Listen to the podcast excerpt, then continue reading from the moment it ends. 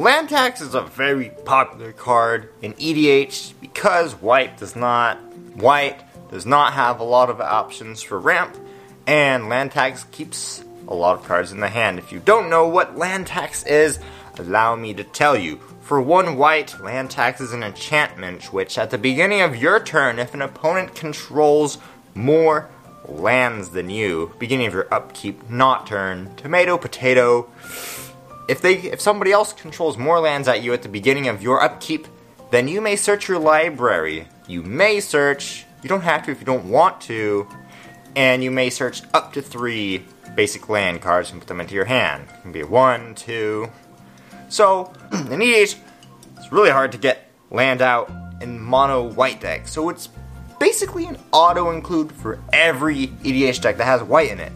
But for Oathbreaker, the deck sizes are a lot smaller 60 instead of 30, 99 versus 58. So almost half.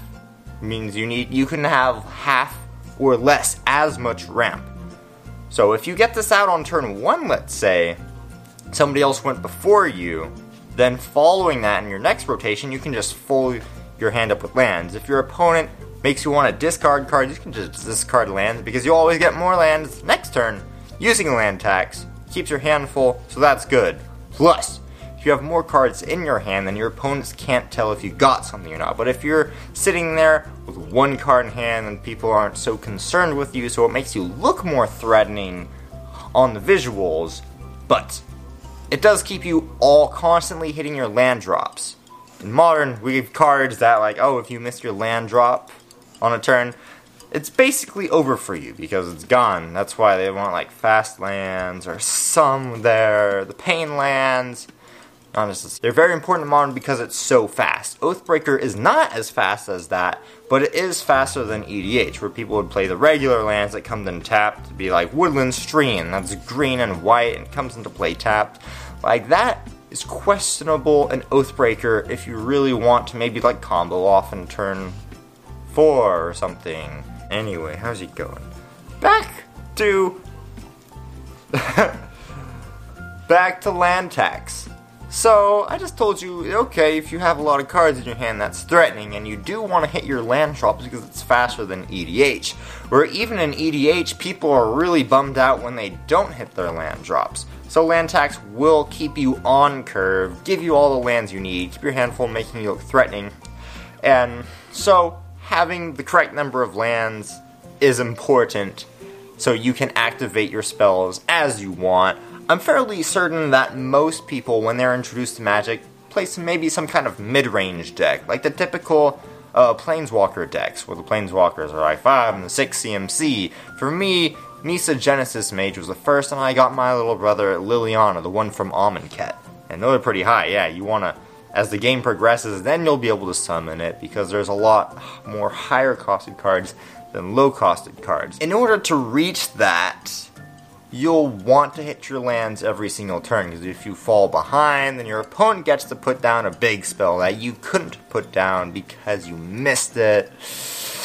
And that really hurts. So land tax will keep the cards in hand. I can't make that seem any more important because it's so important. It's like you would you rather keep a hand with no lands or a hand that's only lands?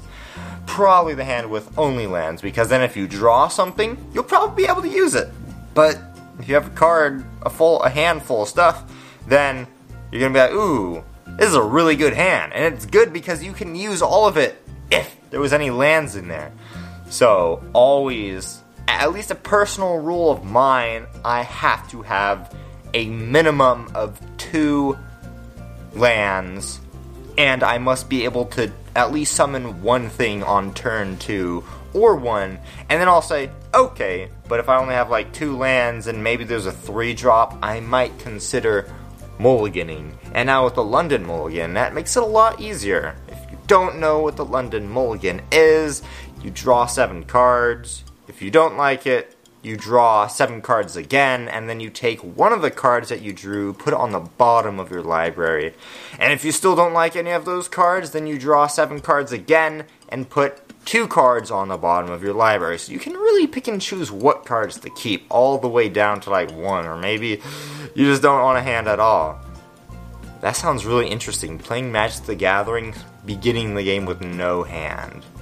I'm gonna try that. So, I hope you learn something, a little something about land tax.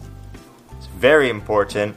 And the good part is that there's some a lot of artifacts that ramp out turn two, let's say a lot of turn two mana torques. If your Gold Myr produces a white mana, if you're doing a mono white jet like a Ajani or Gideon, so that's very important. And if you have land tax out, uh, you only really need like four mana ramps spells in your deck, really, to get going. And you'll want those to be turn 1 and 2. And I don't think you'll really have a lot of turn 1 mana ramp spells in Oathbreaker.